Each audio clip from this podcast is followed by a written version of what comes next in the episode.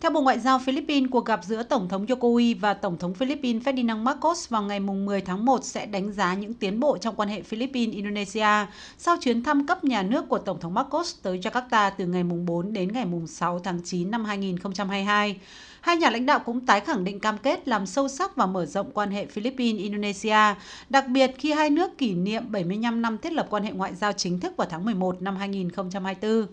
Chuyến thăm tới Jakarta vào năm 2022 là chuyến thăm cấp nhà nước đầu tiên của ông Marcos trên cương vị Tổng thống.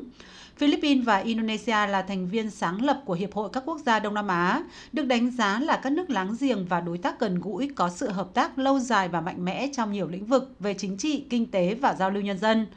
Trong chuyến thăm Jakarta vào năm 2022, Tổng thống Marcos cho biết cần có quan hệ đối tác để đạt được sự phục hồi kinh tế và duy trì hòa bình ổn định trong khu vực hai nhà lãnh đạo cũng nhất trí thành lập các nhóm đặc nhiệm để đáp ứng các mục tiêu chung và thảo luận về vai trò quan trọng của ASEAN.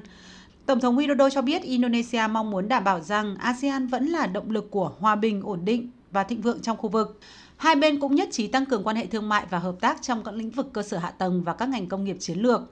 Theo Bộ Ngoại giao Philippines, hội nghị cấp bộ trưởng của Ủy ban hỗn hợp Philippines-Indonesia lần thứ 7 về hợp tác song phương sẽ diễn ra vào ngày 9 tháng 1 tại Manila với sự tham dự của Bộ trưởng Ngoại giao Enrique Manalo và người đồng cấp Bộ trưởng Ngoại giao Indonesia Retno Masudi.